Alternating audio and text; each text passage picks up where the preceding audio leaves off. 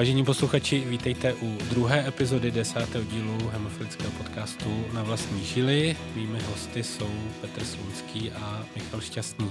Ahoj kluci, dobrý den. Uh, Michal, ty bys měl porovnat tu dobu předrevoluční a, a vlastně po roce 1989, tak za už skoro 30, teď je to 35, 34 let, tak jak se to proměnilo? Měl jsi nějaké zkušenosti s těmahle setkáníma? Tak vlastně do toho roku 89 eh, v podstatě byla veškerá spolková činnost dost problematická. Zdeněk Březina, kterého zdravím, hmm. eh, už tady mluvil o tom, že vlastně v, u nich v Brně, že eh, určitou dobu fungoval, fungovala nějaká sekce při, eh, při svazu invalidů hemofilická.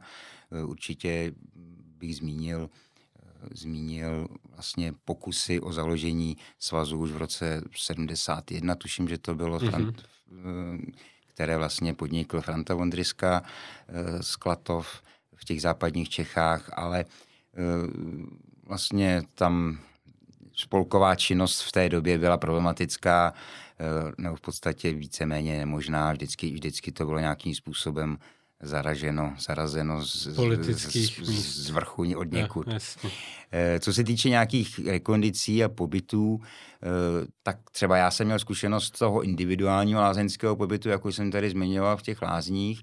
Eh, vím, že pár hemofiliků v té době taky bylo v lázních. Už v době předrevoluční vlastně plzeňská nemocnice uspořádala, uspořádala takový pobyt pro hemofiliky, Eh, ovšem teprve vlastně po roce 89 se otevřely obrovské možnosti vlastně eh, věcí, které pro vás mladé jsou dneska naprosto běžné, ale pro nás to bylo úplně, úplně něco nového. Jestli můžu tady k té době si trošičku, trošičku pozastavit. Povídej, zkus to. Čas máme. Tak vlastně, tak... Eh, jak už tady jsme se zmínili, tak svaz hemofiliků z původního občanského fora hemofiliků vznikl už na, na přelomu revoluční doby roku 89-90, takže první schůzi, schůzku jsme měli už v prosinci 89, mm-hmm. tehdy v posluchárně fakultní nemocnice na Karlově náměstí. No a e, v té době jenom jednou větou e, léčba pouze zmraženou krevní plazmou, e, té době už teda i ambulantní pro dospělé naprosto běžně. A co se týče fyzioterapie, když použiju dnešní terminologii, eh, tak eh, to byl to Ledová, byla spíš jako individuální záležitost, Jasně, co, kdo, co kdo si sám podnikal. Uh-huh. Samozřejmě nějaké ledování, fixace kloubů, obvazování se sádrem jste se taky setkali? Ne, se sádrou ne. jsem se naštěstí nesetkal. Ale, ale myslím, že ty případy taky jsem případy slyšel. Případy byly že... taky a skutečně e, i případy, kdy zase to už se vracím do starší doby, Aha. kdy třeba pod tou sádrou Víron a e, třeba jeden ze starších hemofiliků vlastně tímhle přišel o ruku a, a tím, že mu prostě pod sádrou hmm, hmm. zakrvácelo. A... Nějaký zánět. Tak šílené věci. No Jasně. takže vlastně v roce 89, 90 eh, s počátkem z, vlastně vzniku svazu hemofiliků se, jak jsem říkal, otevřely obrovské, obrovské možnosti nějakého rozvoje. Eh, tehdy já jsem všechny tyhle ty záležitosti nebo řadu těchto záležitostí koordinoval s paní doktorkou Barlovou mm-hmm. v blahé paměti, která byla, eh, která byla vlastně takovou možná pro mnohé trošku kontroverzní osobou. Eh, ona byla úžasně zapálená prostě pro, pro tuhle tu naši věc a, a eh, byla, se, byla se jako lvice za hemofiliky. Eh, někteří její kolegové samozřejmě měli k ní nějaké, nějaké připomínky, protože asi trošku oprávněně jí vytýkali její pragocentrismus a jak bych to řekl, UHKT centrismus, kdy, eh, kdy prostě oni se cítili v těch, v těch regionech a často asi oprávněně trošku, trošku odstrčení. Aha. Eh, tím že, eh, tím, že v tom roce 90 se hm, otevřely, otevřely možnosti komunikace se světem, tak eh, vlastně začalo vznikat spousta úžasných věcí. Tehdy nebyly žádné internet, počítače, mobily, to, co dneska každý nosí po kapsách, tak neexistovalo. Takže v podstatě jediná eh, forma korespondence byla písemná, následně nějaký fax, případně telefonát za nějaké šílené peníze do zahraničí. Takže eh, to bylo jako docela, docela problematické, ale my jsme získali mm, obrovskou pomoc eh, v, ve zpřátelených organizacích a naším, naším velikým eh, pomocníkem byl eh, pan Helmut Heisig, předseda rakouské společnosti, který si, se kterým nás nebo mě pojilo s ním osobní přátelství a ten vlastně nám pomohl otevřít brány vůbec eh, světové homofilické společnosti a Evropského homofilického konzorcia a tak dále. Ještě možná bych zmínil jednu věc. Eh, tehdy to bylo Československo, takže byl to eh, my jsme založili Český svaz hemofiliků, ale zároveň i československý aha, aha. a Slováci měli i svůj. Aha. Tam teda už od počátku to bylo vedeno trošku jinak, protože předseda i místo předseda eh, byli otcové hemofiliků Aha. Eh, a byli poměrně razantní v, v té době. A e, takže vlastně společně jsme, společně jsme vstupovali do těch, do těch struktur světových. Takže velice, velice záhy jsme se zúčastnili v nejbližším okolí nějakých hemofilických, eh, hemofilických setkání, ať už to bylo v Rakousku, v Německu, eh, v roce 90, 91 eh, se nám podařilo uspořádat tady v Praze zasedání mm-hmm. Evropského mhm. hemofilického konzorcia, což... Já ti do toho skočím, no. to si ještě budeme, o tom si budeme vyprávět, no. včetně pikantnosti, tak tomu se vrátíme. Jste, který, jste, který jste tady prozradili před, před nahráváním ale mě by zajímalo, a ještě než si budeme povídat no. jednak o uh, začlenění do světových federací a jednak i o té domácí léčbě, protože to byl další přelom a vlastně mm. dnes tomu vděčíme i moje generace, i generace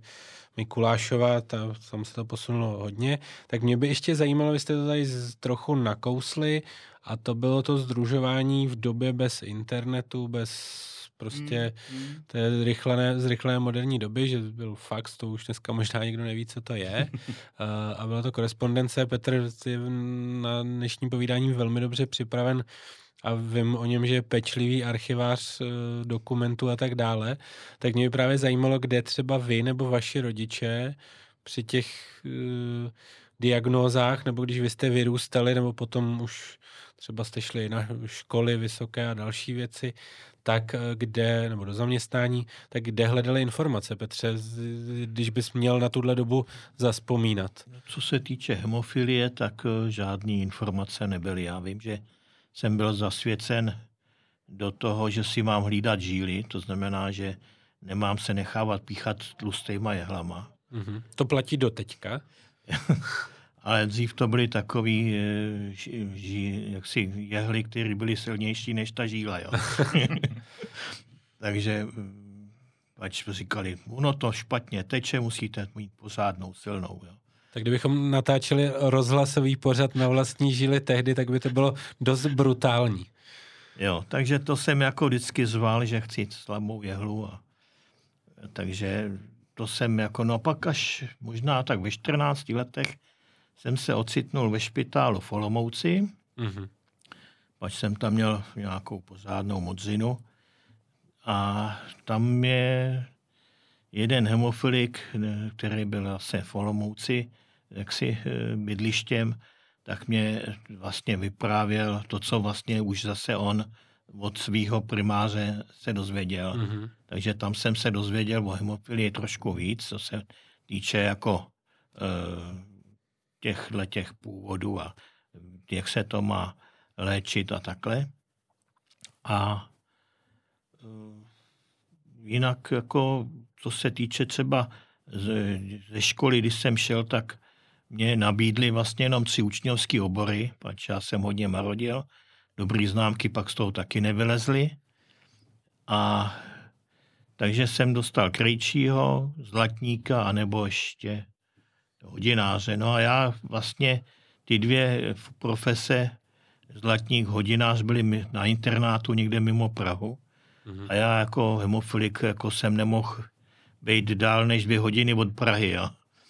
Jako, to bylo vždycky jako, abych se aspoň dostal do toho špitálu za času. Jasně. Takže jsem si nemohl dovolit někde na Mělníku pobejvat v internátu. Takže mě zbyla Kryčovina, která jako vůbec pro mě nic ne, jako ne, nic mi to neříkalo. Jo. Aha. No a takhle stejně vyučil jsem se a po 14 dnech eh, po vyučení najednou mě chytlo slepý střevo. No a skončil jsem v invalidním důchodu, páč jsem rodil půl roku ve špitálu. No a pak vlastně všechny ty následky z eh, těch různých zánětů, kterých vlastně bylo po prasklým střevu, bylo hodně. No. Takže a ušít jsem... bys teďka něco dokázal, nebo už ne? Ale tak ještě něco občas ušiju, nějaký polštář. krásný, tak to je krásný. Uh, tak my se přesuneme teda k tomu tématu, které už jsme nakousli několikrát. I paní doktorku Vorlovou, jak si zmínil, uh, potěž čest její památce. Tak uh, to je zavedení domácí léčby. To znamená, že teda ty pobyty ve špitále, vy jste říkali, několika denní se přesunuli domů. Dnes vlastně, nebo já už, když jsem začínal v pacientských organizacích, tak jsem to říkal, že pro spoustu hemofiliků se to změnilo eh, lusknutím prstu takhle, protože už jim stačila jenom krabička domů a vlastně oddál se už o to častokrát nezajímali, tak eh, tam bylo asi složitý prosadit. Tak jak bys na to zaspomínal, protože ty jsi byl vlastně tu dobu šéfem Českého svazu hemofiliků a Petr ti pomáhal z hlediska účetnictví a dalších administrativních věcí, tak pak připojí i svoji uh, vzpomínku, ale eh, Michale, začni. Jak ty na to vzpomínáš? No tak, eh, jak už jsem zmínil, tak trošku nějaké informace jsem měl, ať už, ať už teda z, vlastně z rodiny, kdy můj, můj strejda byl hemofilik, taky, taky vlastně zemřel v důsledku rozsáhlého krvácení ale eh, i právě nějaké ty mezinárodní vazby, eh, nějaké informace přivezl ten táta, jsme měli hmm. nějaké příbuzenstvo venku, takže, takže jsme o, o čem zvěděli. A vlastně v tom roce, nebo v tom prosinci 89, jsem si říkal, tak teď jako je možnost a příležitost konečně něco změnit k lepšímu. A těch problémů bylo veliké množství a, a určitě jeden, jeden byl problematičtější nebo důležitější než druhý. Vlastně dnes, to, co dneska máme, tak je domácí terapie, koncentráty faktorů 8, 9, eh, což u nás vlastně neexistovalo. Dalším velikým problémem byla infekce HIV, která, mm-hmm. která teda řádila, řádila ve světě. K tomu bych se ještě pak vrátil.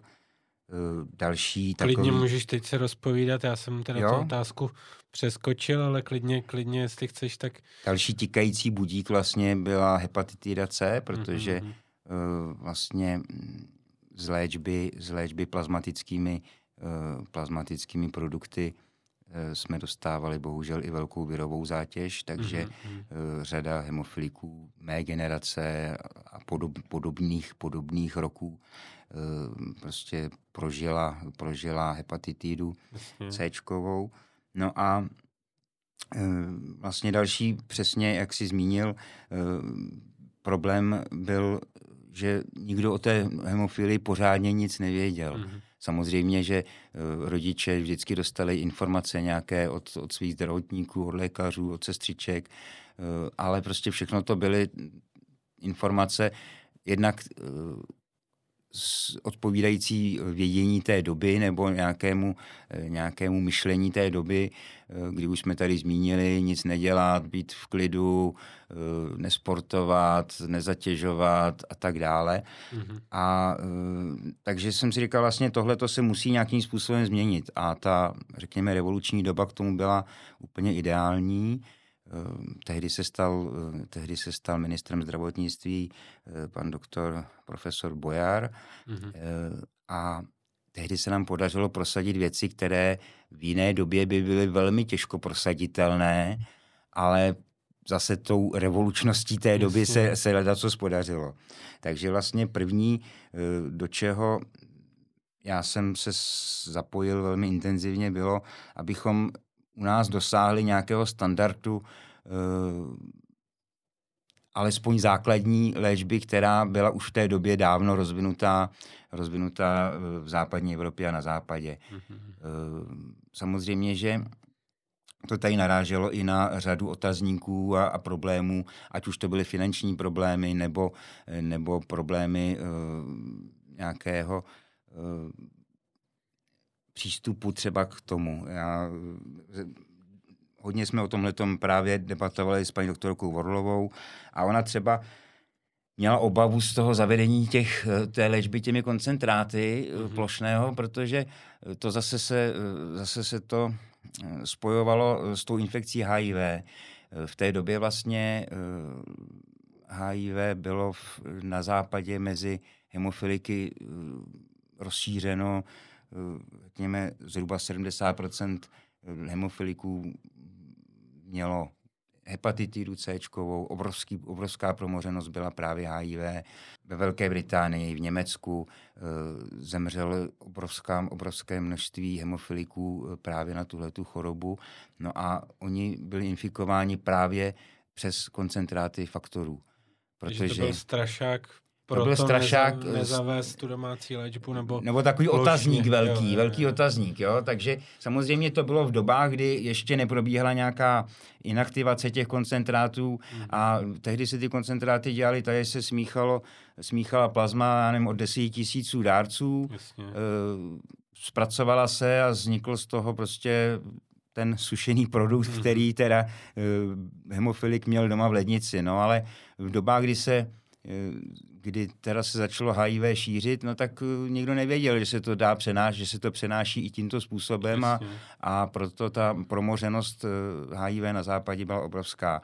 A to třeba eh, v té první fázi paní doktorka Vrlová říká, no ta naše plazma je tak od šesti dárců, takže to riziko, že dojde k nějakému přenosu je minimální, teď se otevřely hranice, prostě bylo to, bylo to, bylo to taková diskutabilní, diskutabilní věc, ale e, vlastně se to propojilo s tím naším společným požadavkem, za kterým jsme tvrdě šli e, s, s tím zavedením domácí léčby. A domácí léčba nějakými zmraženými plazmami nebyla vůbec myslitelná, Jasně. takže samozřejmě, že to muselo jít ruku v ruce s, s, těmi, s těmi koncentráty.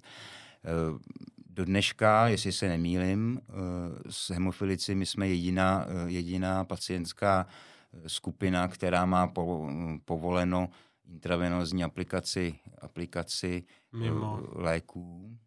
Jakože v domácím prostředí. No, že prostě, že si to můžeš píchnout do žíly Jasně. sám. Nemusí být sestra nebo doktor. Nemusí být, aha, ne, nemusí být zdravotní. To bylo převratné doma. Jo, a to byla skutečně převratná věc, která byla sice na západě naprosto běžná, ale u nás naprosto nemyslitelná. Toho jako byl a... striktní zákaz e, aplikovat preparát mimo doktora. Jo. Mm-hmm. Takže e, potom, když to povolili, a, tak vlastně jsme mohli mít doma i tu léčbu a mohlo se to píchat vlastně i ne, ne, si ne, nezdravotnický personál, jo. Jasně, jasně. No. Vy jste vlastně... to měli jak s tou aplikací, když se od, od pardon, no. vy jste to měli jak s tou aplikací, když odhledneme od těch administrativních věcí a tak dále, vy jste to uměli uh, z nějakého, uh, kde jste bylo... to naučili, nebo... No, tak přirozeně. Přirozeně. přirozeně. Jo, jo. Jo, Takže eh, jo, už, řekněme, jste v tu dobu, když se zaváděla domácí léčba, tak vy už jste teoreticky si to uměli sami aplikovat. No, nebo, nebo v té době vždycky Jasně, prostě na, na tom no, hematologickém být, no. pracovišti se to nějakým způsobem kluci naučili. Jasně. Vlastně do toho roku 91 eh, pořád ta léčba probíhala tak, že sice ambulantně, ale museli jsme na hematologii, tam se něco rozmrazilo, jasně, jasně. plazma, kryoprotein, píchli nám to infúzí a takže to byla ztráta třeba, nevím, dvou hodin času Aha. plus nějaký dojezd tam a tak dále. Bylo jako na letiště, když se... Asi tak. to bylo něco lepšího, než když jsme neměli nic. Přesně tak, Jasně. přesně tak. Takže ono to v každé, ta, ta, tam prodleva dvou hodin vlastně hrála velkou roli. Když to do dvou hodin oteklo, tak už se nedalo s tím nic dělat hmm, hmm. a muselo se čekat třeba týden, než to se splasklo. Takže no. když se to zastavilo včas, tak vlastně druhý den už člověk mohl chodit. Jo. Jo, takže jste cítili vlastně úlevu v tom životě, že prostě jednak asi psychicky, že to bylo ty martýria v tom Ne, tak to je samozřejmě se... naprosto, naprosto odlišný. To co, to, co vy už dneska vůbec neznáte, Jasně. tak to, to u nás bylo vlastně v denním režimu. Ale eh, když se ještě vrátím vlastně k té mezinárodní podpoře, která pro nás byla velice důležitá, eh, právě v tom roce 91, znovu se k tomu dostáváme, Jasně. tady bylo to zasedání Evropského hemofilického konzorcia. Prozraďte kde, Petře?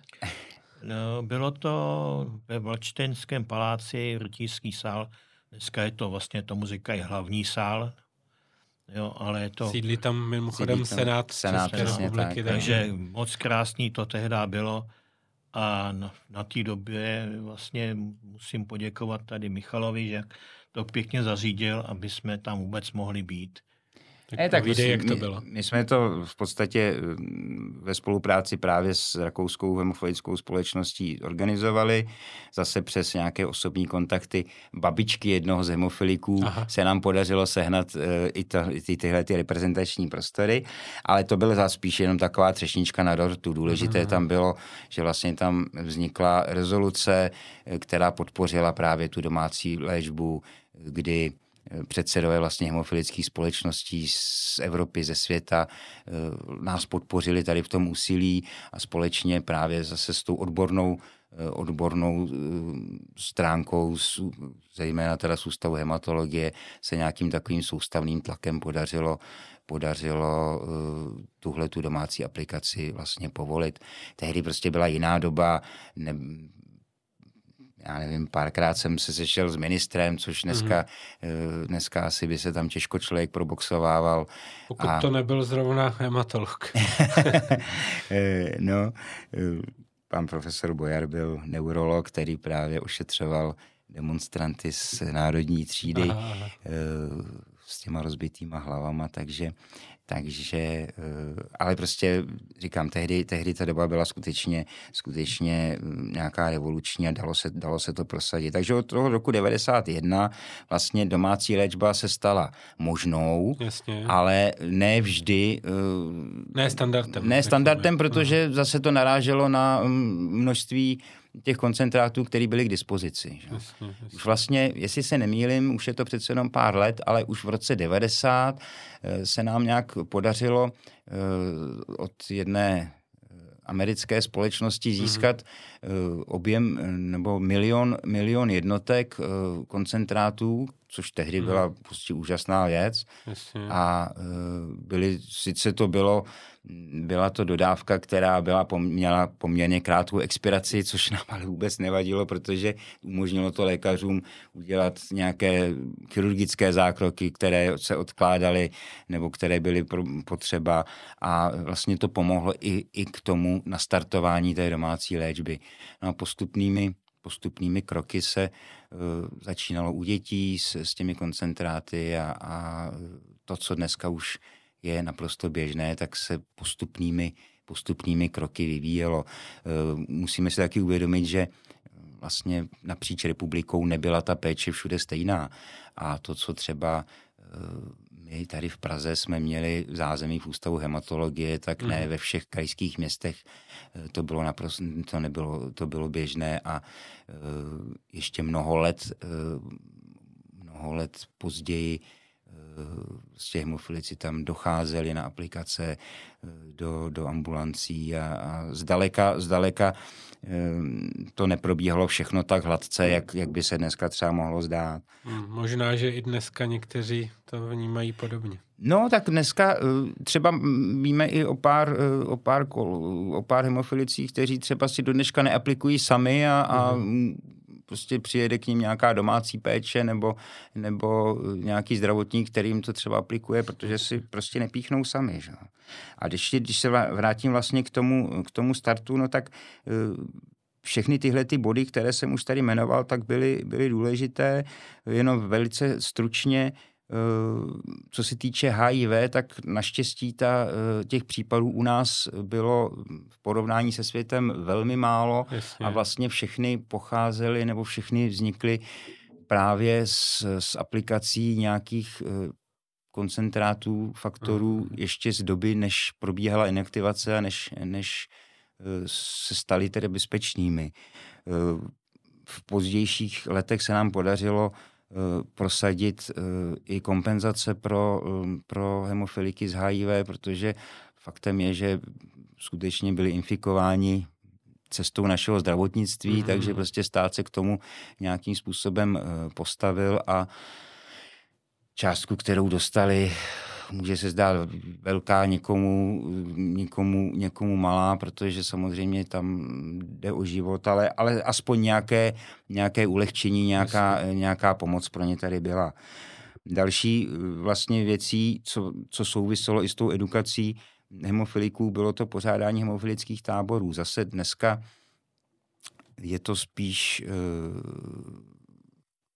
jak už mi i v minulých podcastech mhm. zaznělo, spíš eh, taková ta táborová záležitost. Eh, tehdy vzhledem ke stavu kloubů a ke zdravotnímu stavu hemofiliků se tam samozřejmě zásadní důraz kladl na tu, na tu rehabilitaci. Jasně.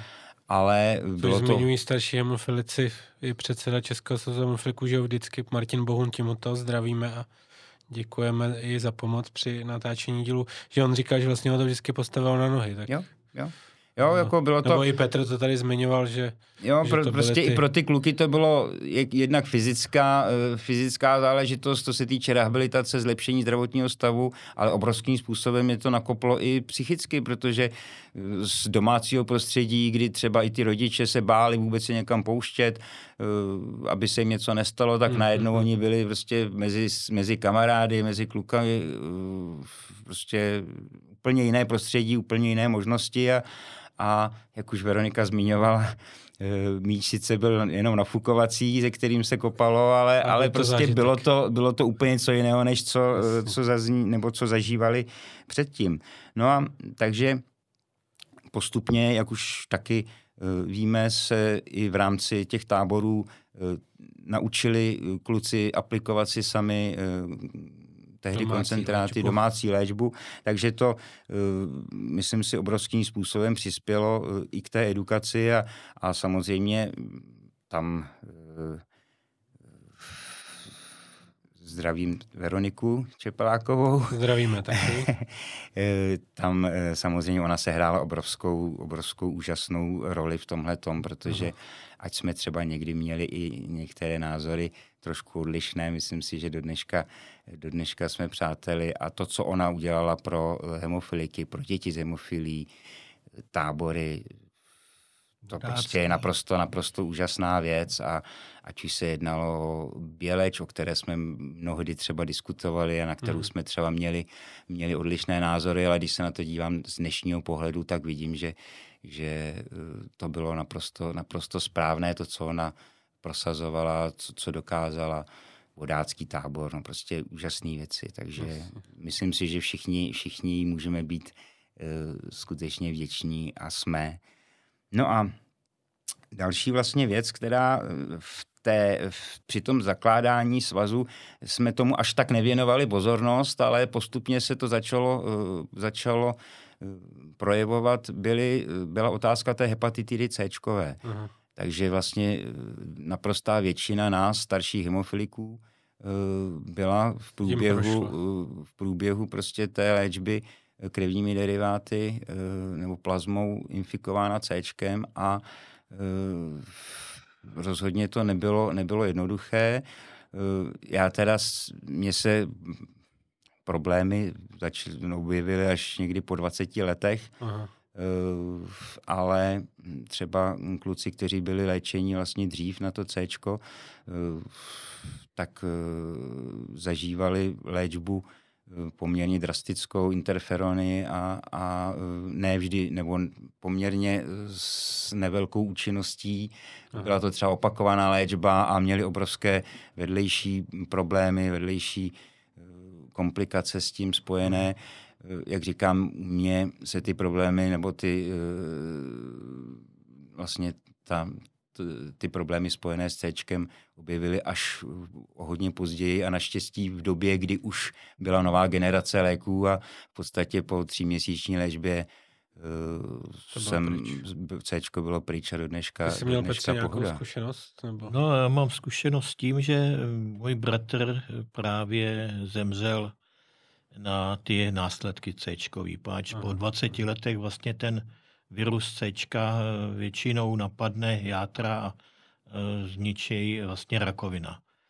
Takže než to bratra vlastně tu léčbu nasadili, tak vlastně už bylo pozdě. Až ta léčba vlastně probíhala teďka, myslím asi před deseti lety začínala tím interferonem a já jsem se toho zbavil vlastně až teďka před třema rokama léčbou, která už byla jako dost pokročilá, mm-hmm. ale strašně drahá. Jo, tak... A zaplať pánu, Já bych že... trošičku možná oponoval, sice strašně drahá z pohledu běžného, běžného pacienta nebo zdravotníka, to sice je pravda, ale v porovnání s tím, co stojí léčba hemofiliků, je to uh, upřímně řečeno kapka v moři. Jo. No, je ne, fakt, že to bychom si mohli povídat. Ne povídat nadarmo, ne nadarmo figurujeme, figurujeme uh, na, na špičce nejdražších pacientů uh, v republice a z tohoto pohledu uh, ten efekt té léčby, to, té hepatitidy C, byl tak, tak dobrý nebo tak kvalitní, vyplatil, že, že se vyplatil stoprocentně. takže Dobře, děkuji. Je to tak. Já ještě, jelikož nás tlačí čas, tak se ještě hmm. v rychlosti u té léčby hemofilie, protože jsme tady v postupem času si povídal, že se to proměnilo za těch 30 let neuvěřitelně. Dokonce teď už uh, se využívá i pro tu domácí léčbu i aplikace Floriohemo na, na telefonech, která je, poskytuje vlastně osobám z hemofílie na profilaktické léčbě přehled o jejich aktivitách a stavu, včetně odhadované plazmatické hladiny faktoru. Vlastně sledujete tam injekce, krvácení, bolest, aktivitu, celkový pocit zdraví a můžete ji mít v mobilu eh, na, nebo spárovat třeba s chytrýma hodinkama. Kluci, vím, vím, že asi vaše generace to tolik nevyužívá, ale jak vy se na to díváte? Vy to, jste mi říkali, že nikdo z vás přímo Floriohemo nemá, ale jste no, víc papírový, nebo vítáte, že i tahle možnost existuje? No já moc tenhle tomu uh, jsem nehověl. Jasně. Radši jsem pořád vykazoval ty preparáty do papírové formy a pač já v té době neměl asi ani chytrý telefon. Jasně, jasně. Jo? Nebo aspoň nějak jsem to nainstaloval do počítače, ale Aha. počítač to, uh, jako, to mě jako nějak nebavilo.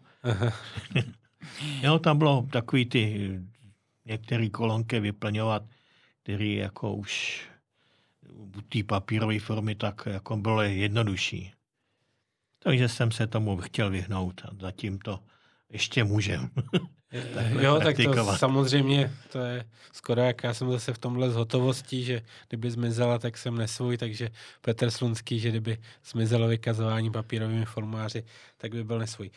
Eh, kluci, už nás tlačí čas, eh, tak já zakončím náš podcast o hemofílii na vlastní žili otázkou, která, jestli jste to poslouchali pozorně, ty předchozí díly, tak víte, že jedna otázka není ve scénáři a je právě trochu, eh, koresponduje s tím motem, že podcast na vlastní žili jde pod povrch.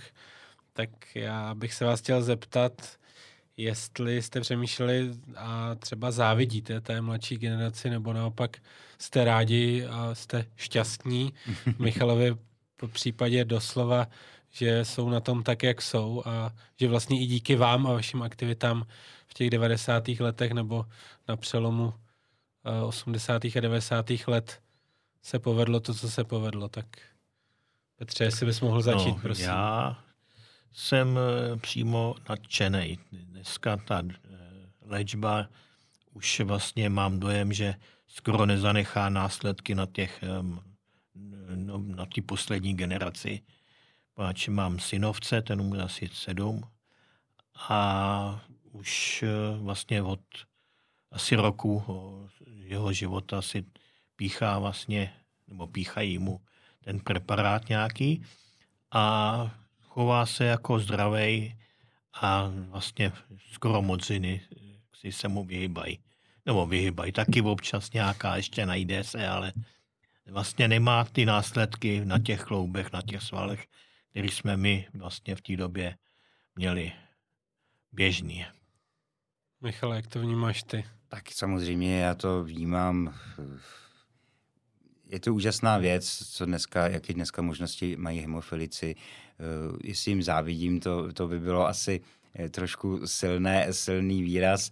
Eh, jsem rád, že jsem mohl přispět k tomu, aby, aby tenhle ten standard péče, protože neříkejme léčby, ale řekněme péče o hemofiliky, byl, byl nastolen a já si myslím, že v současné době už vy, tvoje generace a samozřejmě generace vašich dětí už prostě má hemofilii jako běžnou součást života, bez nějakých zásadních omezení, bez nějakých úvah, jestli, jestli může mít potomka nebo nemůže, otázka přenašectví.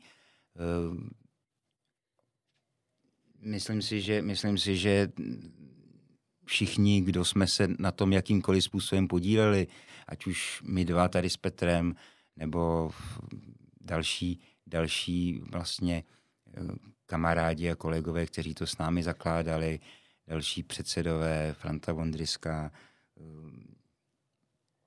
Michal Skořep a Vladimír vlastně. Dolejš, eh, Martin hmm. Bohun, teďko všichni dělají maximum pro to, aby, aby, aby skutečně ten život hemofiliků byl, byl co nejlepší a co nejkvalitnější. A, a i, v, i v naší generaci byli výjimeční hemofilici a výjimečné případy, kdy, kdy když hemofilik přežije pár letadla, když hemofilik závodí automobilové závody. Myslím si, že, že i, i, i v našich časech se, se dařilo, dařily nějaké zajímavé, zajímavé věci a, a to, co dneska dokáží eh, mladí kluci, tak to je prostě úžasná záležitost. A přeju jim to a nezávidím, přeju. Dobře, tak to je krásný, uh, pozitivní, šťastný konec. Uh, vážení posluchači, bohužel Náš čas vypršel, ale mohli bychom si povídat dlouhé hodiny určitě. Třeba někdy zase v podcastu naslyšenou s Petrem Slunským. Petře, moc ti děkuju, že jsi jo. vážil cestu a dorazil. Děkuji, ale stejně jsme neprobrali skoro nic, pač máme toho ještě hodně, co bychom mohli říct, ale... Tak budíš to lákadlem pro další Otázky takhle na to nepadly, odpovědi taky ne. Tak třeba možná se sejdeme někde, někde mimo mikrofony a budeme si povídat. Michale, eh, děkuji ti taky, že jsi byl šťastný a že jsi byl hostem našeho podcastu hemofíli na vlastní žili a taky i za vaši práci, jak jsme tady zmiňovali, díky za to a já se budu s vámi i s vámi posluchači těšit někdy zase naslyšenou. Poslouchali jste podcast Na vlastní žíly. Další informace o léčbě hemofílie, životě s tímto onemocněním či podcasty a příběhy ze života hemofiliků naleznete na stránkách liberatelife.cz.